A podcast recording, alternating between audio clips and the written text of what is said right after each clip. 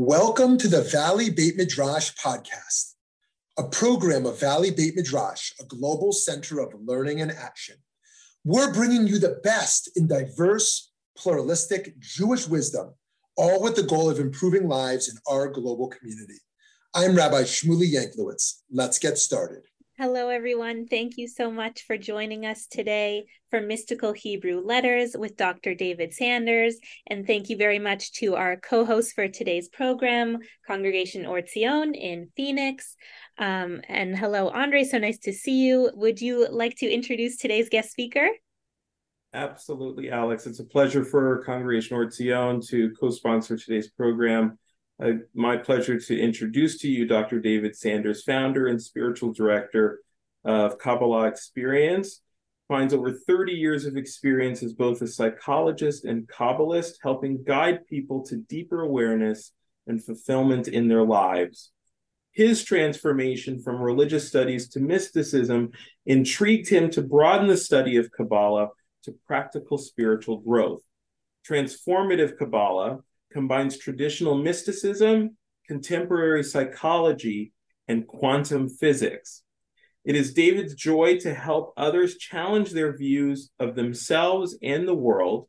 Through study and practice, students regularly change their perceptions and choose to alter or modify their behavior, which in turn brings positive change to their relationships, community, and finding greater and more fulfilling expression in their life purpose. He is the author of two books on mysticism and language and is currently writing a book on masks, the subject of one of KE's most popular courses. David maintains an active therapy practice specializing in working with couples and families. He sees psychological and spiritual growth as a continuum of learning and becoming more aware of the, of the self and others. His creation of Kabbalah experience is a way to enter into people's lives from, from a different premise spiritual learning and guidance that does not have a starting point of my problem. Basing the methodology of study uh, at uh, Kabbalah experience on adult centered learning, everyone is linked in the awareness work, uh, work together. The teacher becomes the student, and the student becomes the teacher. David considers it, it his fortune to live with and learn from his wife Rita every day. With two sets of twins and an eldest son, life is rich for the whole family. It's my pleasure to give to you Dr. David Sanders. Andre, thank you. I didn't know I wrote that much. Uh, next next time I'll shorten the bio. Let's take a moment first of all to recognize where many of us are today, which is probably not that much different than we were yesterday or the day before in terms of our grief, our sadness, our turmoil, our confusion, our empathy, all, all of those things going on in our world um, and inside of ourselves. So I want to acknowledge that in the context of our exploration of the beauties of Hebrew, Hebrew language and letters, um, that the first, the very first letter of the Hebrew alphabet is the letter Aleph. And that paradoxically is a silent letter. So we start with any of our language explorations coming out of silence.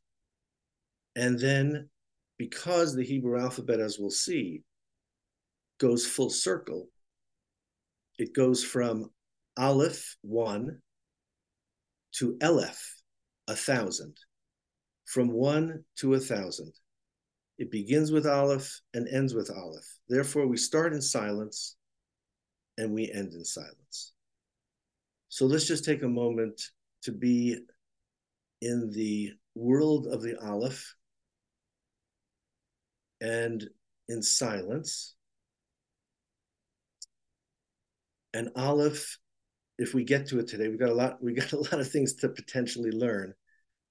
Aleph is also the first letter for air, avir, for or, light. And I was in a meditation this morning where we were visualizing protective light, almost putting a or or an aura around ourselves. And whether you call this meditation or prayer, but sending out love, which also starts with an aleph, ahava, that light to encompass all those who need to be seen in a different light and also to be protected by that light. So, welcome to all of you. Mystical Hebrew letters. This is what we call an aleph bet key. These are the these are 27 letters that comprise the entire alphabet. Typically, we just talk about the first 22 letters. So people will say that the Hebrew alphabet is consists of 22 letters. Therefore, you have all of the letters on the first four rows. Okay, those are those are the basic letters. There are five letters that change their shape, not their sound, but their shape if they wind up being at the end of a word. So those are what we call the final letters. And although there's not really a, tr- a Jewish tradition about these letters in terms of numerology, and we're hopefully going to get to that topic briefly today, um, in Kabbalah, they continue the, the, the number system. And again, it's a it's a deca system. So it's one through 10, and then each letter goes up by 10 until 100 and then by hundreds. So as you can see, even in this diagram, we're moving from Aleph 1 all the way down to Aleph at a thousand. Um, these are the way, these are the letters in the way that a scribe would write these letters to be in a Torah scroll. These are very exacting letters. They're following actually the tradition of Isaac Luria, who was a Kabbalist in Tzfat in the in 1570. I like people participating. So Julia, and I'm going to call only on people that I know, um, but at least for the beginning. So Julia, could you read this quote from Akiva Tatz? Yeah, I'm happy to read it. There is a deep and wonderful idea that language was clear originally. With unclouded perception, all objects in the world are seen to speak their message clearly. An object in Hebrew is a that right? And yes. so is a word, a davar, from Akiva Tatz. So, yeah, so so notice already where we're starting, which is that word davar, right, or daber, which means to speak, is also the word for things. So this this connects to the idea that the Kabbalists picked up on the first verses in the Torah, which was, and God said, right? God spoke creation into existence. Vayomer Elohim Yehi Or. There should be light. And that and that goes out through the entire story of creation. So all the things that are created, therefore, are what? Divarim.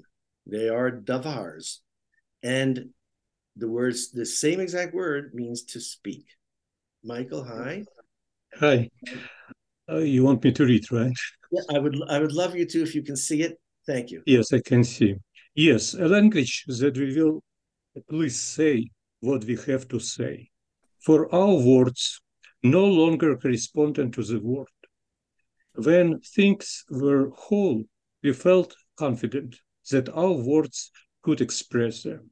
But little by little, these things have broken apart shattered, collapsed in chaos. Every time we try to speak of what we see, we speak falsely, distorting the very thing we are trying to represent. Paul Auster. Yeah, there's there's many many quotes like this about this notion that we've had a degradation in language. And certainly today we could agree that we don't all we're not always understanding each other, let alone communicating in the same language. Um, we just read, um, I'm sorry, we're, we're just about to read the, the story of the Tower of Babel, Bavel, Babylonia. But this is at the end of the Torah portion of Noach. And in it, it describes that language got fragmented, language got dispersed. It, one way is to say that they just spoke different languages, but the other is to say that even if they spoke the same language, they no longer really were communicating. So I wanted to give just a quick example of what we mean by a intrinsic meaning in language.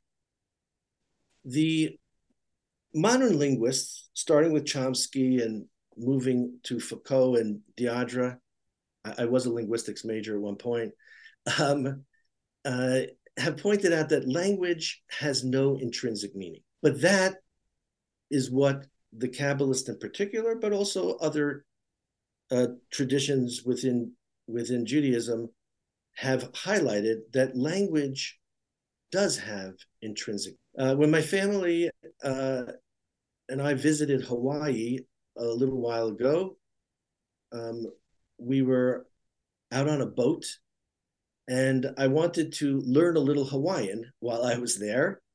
And one of the questions I asked our guide was, "What is the what is the word in Hawaiian for tree. And there are some really beautiful trees, unusual looking trees in Hawaii, including that amazing banyan tree that somehow survived the horrific fire on Maui. And I remember seeing that tree specifically when we visited. Wow. So he explained that the word for tree is Kumu lau. Lau means plant and growth, but the kumu that's uh, connected to it means teacher. That means that tree in its root meaning, its intrinsic meaning, is teacher. That's Hawaiian. I don't think that there were too many Jewish or Hebrew speakers that wound, it, wound up on the island of Hawaii. Um, so it's this is one of those Joseph Campbell moments where we see a beautiful confluence between two languages that I would suggest never met. What is the Hebrew word for tree? The Hebrew word is eitz, eitz, ayin tzadi, eitz. Many of you may not have made this connection, but here's a beautiful connection, which is that the word eitz, which is which is masculine, is connected to the feminine eitzah, which means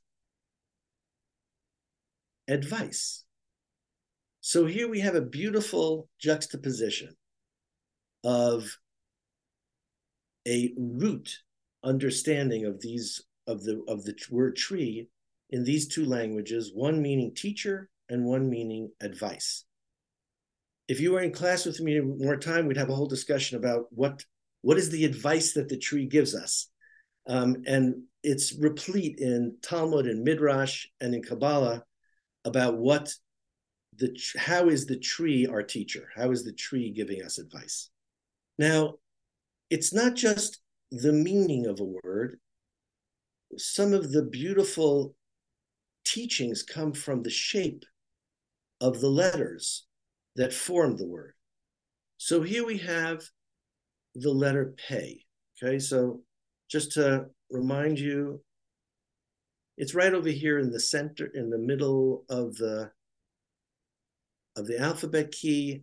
It's um, equal to 80 in numerical value. As I said, hopefully we'll have some time to touch on that. But for the moment, we're just looking at this letter pay. Um, what do you notice about it? Can anybody just offer a little something that they notice about this letter pay? It could look like a mouth. Who said that? Uh, me, Christopher Benton. Christopher, wonderful. Yeah. Now, did you already know that the letter pay means mouth? Yeah, but I hadn't thought that much about the uh, shape of it looking sort of like a head with a, a mouth, an Beautiful. opening of a mouth. Beautiful.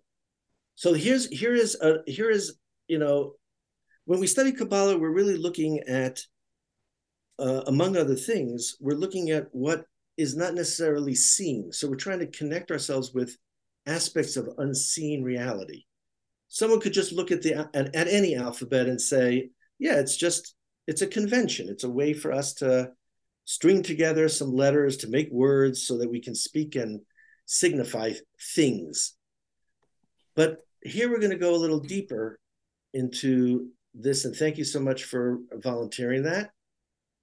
Um, does anybody see anything in the white Yeah. space? Yes, uh, Yeah. Rosalind. I see a bit, a vit in inside the pay. Okay, so I just want to make sure that everybody is on the same alphabet page. Here is the letter bet in black. It's it's the second letter after the aleph. Notice its shape. Now we're heading over here, and Rosalind has pointed out that there is a white bet inside of the letter pay. All right, I, I unfortunately, if I'm have this up, I cannot see everybody on my screen. But would anyone want to offer a potential reason why there's a white bet inside the letter pay? I will. Sure. Uh, with our mouths, uh, we can uh, say a bracha, a blessing. Absolutely beautiful. With our mouths, we can say a lot of things, right? Including blessing. But the letter bet represents the very first letter that we speak. It's the first pronounceable letter. So therefore, in a way, it's what is it doing? It's representing all of language because all language is inside of our mouths. And isn't it God who spoke with anthropomorphically his mouth or her mouth, the world? Yes. Um, who who uh, I can't see who said that. Who said that? My name is Thea. Svia? Thea. Fia. Hello, Fia. Well, you should know something about the pay or the fey because it's Fia. So, um, so in Kabbalah, there's a beautiful teaching which is that surrounding the bet of Bereshit, right in the beginning, is a white pay, the mouth of God. Do you see how that fits, with what you just said, Fia? So, so David, one of the things that what you're saying is bringing to my mind, and and I think it's kabbalistic, but don't hold me to that. That when you look at the Torah, the black letters are the human part, if you will, and the white space is God's Torah. Uh, there's a beautiful teaching by Levi Yitzchak of Berdichev, um, who wants to suggest just what you just, what you said. He was a Hasidic master, uh, but there's there's a more general statement both in Talmud and Kabbalah which says, and we're about we're about to look at this, that these letters are black fire on white fire. That's what it, that's what the phrase is called. That's a- David, Yes. if I can also throw in the, well, the, the Torah, the creation story, it begins with the letter bet, right. Bereshit. And, uh, and of course, the next word is bara, to create, which begins with the letter bet. And so this, you can, I can make a connection that it's with our words, with our language, we create, in a sense, the world that we view. Yes. And and Christopher, thank you so much for that. And what's flying around your head serendip- serendipitously Is a is where we're about to head in terms of this teaching. Oh, Now I can I can I can't see everybody's Yeah. sort of but Francie, I see that you're raising your hand. Yeah, I was also going to say that the double lesson for the letter bet is foolishness to wisdom. So with our mouth, we can speak narishkeit, we can speak foolishly, or we can speak with wisdom. So, being the mouth of God, having that polarity is also interesting. Yeah. To to highlight absolutely beautiful and to connect with what you just said, there's a there's a teaching which says one should not be duplicitous in their speech. Don't speak with two mouths, right? So we have to be careful. I, I, I love the comment, which is it represents blessing, bracha. It, it is the beginning of Bereshit bara, and now this other interpretation. But I want you to notice that this is not accidental, right? In other words, we're creating a pictogram, a picture, not not drawing a face with a mouth on it like a hieroglyphic. We're creating an abstraction, an almost an artistic abstraction that holds within it so many different layers of understanding. Keep your eye on Christopher Benton's background as we move to the next piece. But first, we're going to take a little. Actually, you know something, Christopher, you're there, so I'm just going to go for this right now. So one day, I decided to go into a class of children. Uh, this was one of their like a Sunday Sunday learning class, and I brought with me all these cutouts of the Hebrew letters. And I wanted them to do a little art project to put letters together.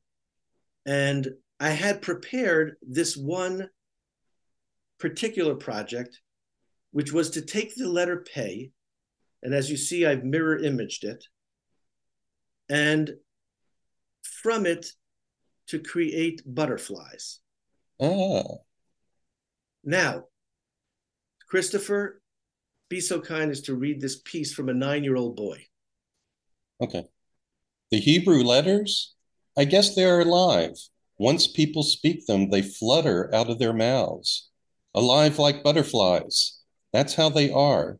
They don't see walls very well. Uh, yeah. So you can imagine um, that that stopped me in my tracks. Um, uh, I could have said, "All right, the class is over," um, but instead, I pulled out the letter pays and we made butterflies. And here are the butterflies. This is just a beautiful demonstration of how the butterfly comes out of the letter pay. Letter pay. Uh, do we have any Hebrew speakers here? What's the Hebrew word for butterfly? Par, par. Okay, here is the butterfly wings. And by the way, this word comes from the meaning to flutter. Par, par, flutters. Okay. I hope that that was an ex- uh, one example or another example of what we're trying to examine and look at and observe the the, the fascination with these letters and the language. Um, someone mentioned that pe, pe means mouth. It wouldn't shouldn't be a big surprise then that the word for language itself is what? A shin or a sin and a pe. A pe. So it's safa. Safa is the Hebrew word, both in uh, Torah text and also in modern Hebrew. Safa, language. But, but the word safa means three things lip, your lip. It also means language, as we just said. And it also means the shoreline. I'm going to stop the share for a sec so I can see see more of you. And those who aren't on, please do join so I can see see you actually. If if if and I, I, know there are plenty of reasons not to be on your video, but what do you what do you think when you when you hear those three words together? Shoreline, language, and lip.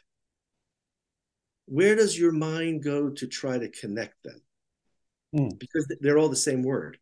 The shoreline is a liminal space that divides the earth and the water, and your mouth and the lips can issue forth good or bad words. It's another type of a liminal space or a potential liminal space. I, I really like what you're suggesting, Martin, with just one caveat, which is that I don't know if we have to go to the to the idea of the good and the bad, but it's certainly a liminal space between what is unspoken and what is spoken, whether whether that be good or bad. So I, I like the idea of the li- liminal means an in between space, right? So when Martin started speaking, I had no idea what he was going to say. But then he started speaking, and now I know what he's going to say. So the the peh, therefore the language, crosses the shoreline. Um, and Aglaya, I'll be with you in one second. Um, but there's a midrash that says that the saliva in your mouth is like the waves, the foam of the waves crashing on the shore line. what, what a what a beautiful description, right? Yes, uh, Aglaya. If that's how you pronounce your name, and if, if I'm not, please correct me. That's right. Okay, actually, no, that's exactly what I was about to say. The the shoreline, the flowing, and the waves, and everything like that. Um, that's kind of what it looked like to me. So beautiful let's also keep in mind the, uh, another difference here, and that is between something that is, you know, the depth, the ocean, the water, and something that manifests and it's on land. Right? Just like we were talking about language. But also the shoreline represents a boundary. And is, la- is language not a boundary? I need to learn how to speak your language, right? If you are, at least in the United States, and you're traveling to Montreal, all of a sudden you realize I'm in a different place with a different language. So just like there's a boundary at the shoreline, there's also a boundary that's created by our language. Uh, push the pull of the tides. Thank you. All right. Uh, and again, I see that there are a lot of uh, things in the chat, but I, I, I'm not looking at them yet. So please bear with me. All right. Back to our presentation here. So we went through and saw the butterfly. Uh, um, I want to introduce you to a, a, a book that is actually not not in, in its in its origin, it's not it's not a book from Kabbalah. Kabbalah actually did not start as a formal school of thought till the 12th century. There was Jewish mysticism and meditative techniques and interesting ideas of cosmology well before the start of Kabbalah, but it was a different. Um, it, it went by by different names, and it was also a, a different focus of Jewish mysticism. This book, which was likely written in the first century, comes from that tradition. And it's called Sefer Yetzirah. Um, this is the edition that I would certainly recommend, although there are many other editions that you can purchase. Um, it's uh, it's named here the Book of Creation. It really should really be translated as the Book of Formation. But Sefer Yetzirah focuses on two things. And again, this is coming from the first century. It focuses on something that will later be developed into something called the Tree of Life. And yet again, Christopher Benton it draws our attention next to the butterflies. There's a beautiful kind of 3D ish, which I like. Mm-hmm. Um, picture, picture of the tree of life. This is not our topic today. Um, we have we have an entire year that we spend on on studying this, uh, but also a first introductory course in our first year of study. But I just wanted you to be aware because the next piece is going to be interesting about how the letters got connected to this tree. So you notice, but in this diagram, there's a flow. This is what we call the flow of energy from the infinite down to the finite. Here's where we, we see things manifest in this world, in this lowest sephira. But here, and this is coming from Sefer Yetzirah, the 10 sephirot and the 22 channels. Now, in, in, in Sefer Yetzirah, it doesn't mention where they are. This is a later development, as I said, in Kabbalah, already uh, beyond the 12th into the 13th century. But you notice here are the Sfirot, and there are pathways that are connecting them. And the ones that are connecting them are the 22 Hebrew letters. This makes for the total of the opening statement in Sefer Yetzirah, which is with 32 pathways did God create the world. So there's the energies, and then there is the code, the letters. Uh, these are short ones, so I'll read them myself. All of reality is formed through the engraving, carving, weighing, combining, and switching of the 22 letters. This is from Sefer Yetzirah. And in chapter 2, 22 letters of foundation, there are three mother letters, seven pairs, and 12 simple letters. And again, we're moving quickly through this. Um, so I apologize if this is a lot of information, but I did want to give you just a little sense of the breadth and the depth of anyone who is interested in studying the Hebrew letters and language. Um, this was a little project that I did with kids too. Um, you'll see why, because the horizontal channels here, which are really the what holds the structure together, right? Um, those horizontal are the mother letters, the aleph, the mem, and the shin. Those are the three mother letters. Actually, all the letters started in the letter Aleph. We go back to where we started this talking, which is all letters emanate from not the mouth, although that's the bet, but all letters in a different way, they come from the silence. In fact, I, I realize now I have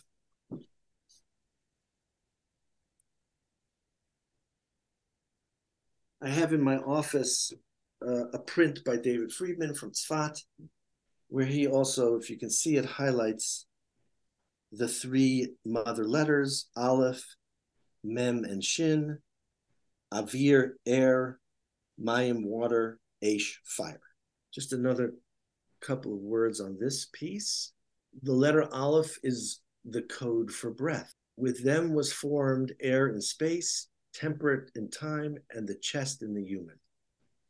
Notice in that tree of life, the aleph was in the center, right? It was the center horizontal line. The letter mem, which is on the bottom, towards the bottom, is the code for water. With them was formed earth and space, summer and time, and the belly in humans. And finally, the shin, which is on top, is the code for fire. With them was formed heaven and space, winter and time, and head in the humans. And finally, well, I, I mean, I, I, guess I should ask you do you want to stop there? We could have plenty of questions, I'm sure. Or would you like to hear a little about the gematria, which is the numerology aspect of the Hebrew letters? Who would like to get a very quick um, introduction to the to the numerologies? Okay, all right, we're heading there then. In that case, Gematria, please. All right, here we go. So if you remember way back when on the very first slide, I'm going to quickly go back there, you noticed that each of the letters has a corresponding numerical value. Let's just take the word beged, bet, gimel, dalet. What is the numerical value of that word? So how you how you how you calculate it is the bet is two, the gimel is three, the dalet is four. Four plus three plus two is nine. So the numerical value of that word that means clothing is the is the number nine. So every every Hebrew word has a numerical value. Arabic, by the way, follows a similar system. I don't know if I don't think any other language has a numerical system connected to it. And I know that some people will say, well, what about Latin? Well, yes, there are letters that are associated with numbers, but it's not a it's not a numerology system and it's not a gematria. And gematria, by the way, is Greek for numerology. Mm-hmm. All right. So um, I'll tell you why I'm going to be asking you this question shortly, but the Hebrew name for Eve is Chava. If we go back for the name Chava, if you can remember the letters, there's the Chet, eight, the Vav, six, and the Hey, five. Eight plus five plus six for a total of 19. Correct. All right. So when my I should say when our when our daughters were born, we have identical twin girls. And what you name a child has extreme significance. In a way, we could, from the Kabbalistic perspective, it's it's the, our name is our code, or certainly part of it. So since I, we were having identical twin girls, my wife named picked the English names Eva and Isabel. And I wanted to find a Hebrew name for Isabel that equaled 19. And fortunately, this is what popped up for me, which is the name Zahava, which means gold. Okay.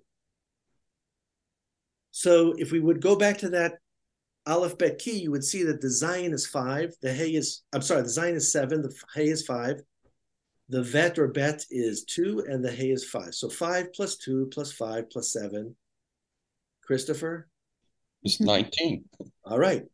So we've got two little girls to be born and named, different Hebrew names, Chava and Zahava, but their DNA their underlying structure is 19, is the same.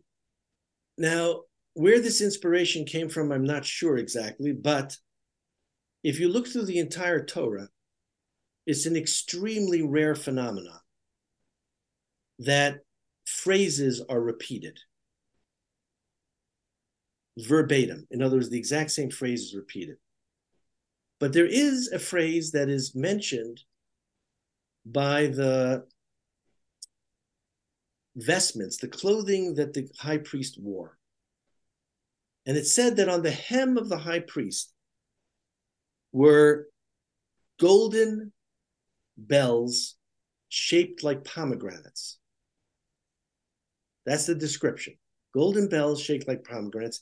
In the Hebrew, it's pa'amon zahav rimon, pa'amon zahav rimon. A golden bell and a pomegranate a golden bell and a pomegranate. There was a whole debate whether there were pomegranates in gold and bells, and uh, or it was a bell that was shaped in the in the style of a pomegranate. Their middle names are Chava Rimon, Eva Pomegranate, and Isabel is Zahava Pa'amon, Golden Bell. Okay. So that's a very quick introduction to how Gematria works. Um, it works for lots of other things, not just names, of course. Um, and it happened to be that this is what this is why we call our our organization here Kabbalah Experience, because one time someone came in and said, "I think I've had one of those. I've had a Kabbalah experience." so here, here was here was my Kabbalah experience regarding my daughter's names. So they were born on June 17th, um, which was a Friday. It is customary to go into synagogue and name your ch- name your children in public so that everybody should know what what is your what are your children's names? What are we going to call them? Now, I have siblings uh, who live in New York and Israel, and they all wanted to know what was the Hebrew name that we gave our daughters. So I told my first my brother in New York, Chava Rimon and Zahava Pa'amon. And I explained to him how I came to those names because of the little bells on the hem of the high priest. And my brother says to me without a, without a skip, David, are you aware that three days ago, this past week, three days ago, they found for the first time a tiny little golden bell in the shape of a pomegranate in a sewer in Jerusalem. And they've dated it back about 2,000 years ago. And that little pomegranate now sits in the Israel Museum. Um, I had I had a picture of it because they made facsimiles of it, and I bought my wife one which she proudly wears to hold next, uh, you know, next to her heart, the connection between our two girls who are now 12 years old, um, Zahava, pa- Zahava Pa'amon and Chava Rimon. All right, that was a very quick uh, entryway into the mystical Hebrew letters. And I let me just see what time it is. We've got, I wish we had 22 minutes, but we only have 12. um, so we have 12 minutes. Are there any questions or or just comments that you would like to share um, that have been stimulated by this discussion? Uh, and again, um, I can only see if you're on screen. I can see you raise your hand. If you're not, there's there's multiple screens here, so I may not be able to see you. But uh, Francie, I see. Okay, Francie, I see your hand up. Uh, Martin and Mallory. Let's start with those three first. So, Francie, go ahead. What other letters? I know that you mentioned there was black on white and white on black. How many of the Hebrew letters have letters within letters? Most of them, just some of them?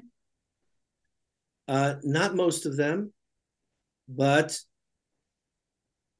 I work with a graphic artist, and we have created some rather interesting um, white spaced images.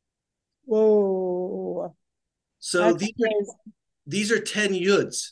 Yud equals 10. Right.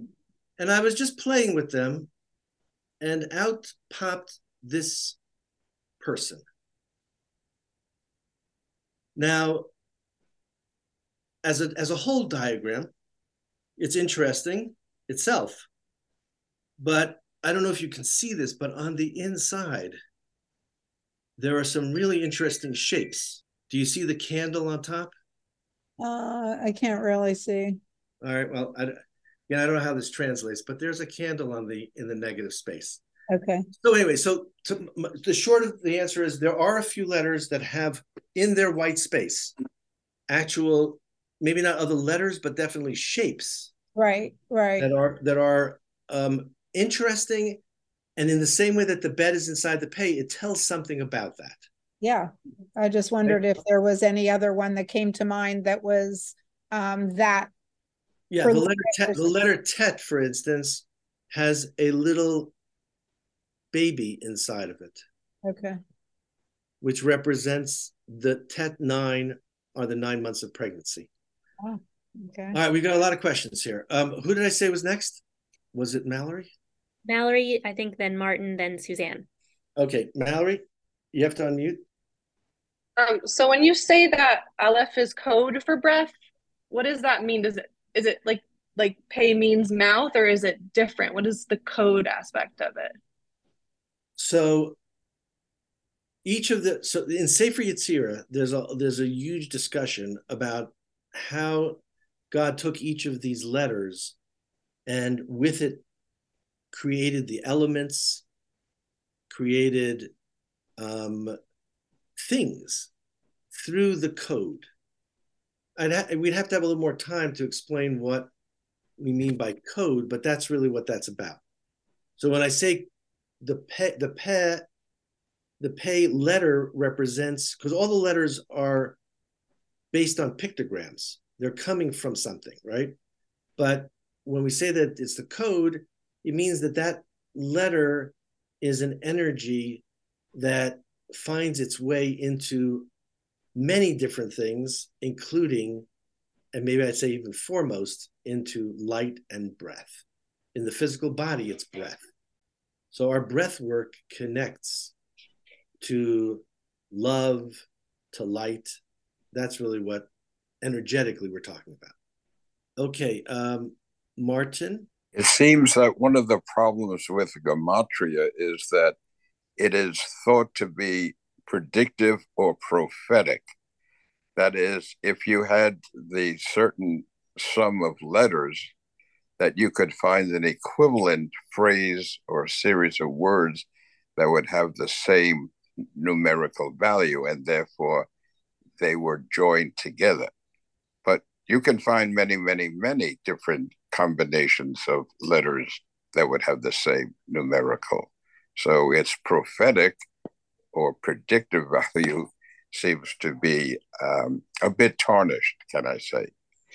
The uh, other, the other question I have for you, I'm not sure if it's a kabbalistic or a or a Hasidic um, midrash that the power of the Hebrew letters themselves are so profound that if you unscroll a Torah and simply run your finger across the letters, that you get the same spiritual nourishment as if you were reading and understanding the words. I do not know that. I, do, I don't know about that one. Um, I also know that typically we don't put our hands on the scroll, but so th- so therefore I haven't had that experience. Um, I will say though that uh, do you remember the young man who said that the let the Hebrew letters are like butterflies? Yeah. His cousin, when he came up to read the Torah, said, "Oh my gosh, these letters are on fire." Yes. Um, so, you know, so let, let's let's leave that open as a question, Martin. Maybe maybe so. Who knows? All right, Suzanne. Yes, I. So when we were talking about bet and pay, I so to bring us back to that conversation, yes. what what struck me was that they're made in the same way with the two lips coming together. Um, the the bet with the vocal sound with the voice that comes through and the and the pay um, without the vocal sound coming through. So I think that it's interesting that the the letter pay encompasses the bet, but what's missing is actually the sound of the voice, where we only get the sound of the breath. Yeah, nice. Um, they're both labials, right? They're they're they're lip letters right? Buh, uh. Mm-hmm. Um, thank you. Uh, is it Tia or Thea? Thea. Okay, Thea. Hi.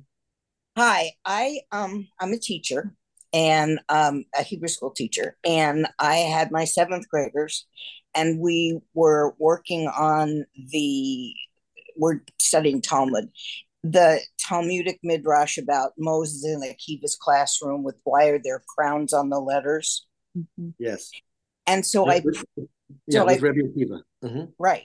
So I printed off the first four, the first couple of lines of Breshit where the letters were just outlines. And I asked them based on the definition of the words to create that definition with the letters. Nice. So so they took so for, for a quick instance, they took or and drew lights coming out of the crowns of the letters. Beautiful. So I think that that you know when you were talking about what you had the kids do, I was like, oh my gosh, I had no idea that I was going to meet a master of teacher of letters, and that's what I had the kids do yesterday. Thank you for sharing that. Absolutely beautiful.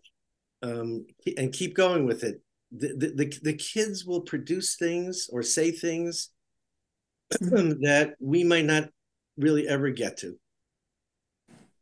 All right, um, Christopher. Yeah, uh, this is in response to, I think, the comment uh, I think Martin was saying.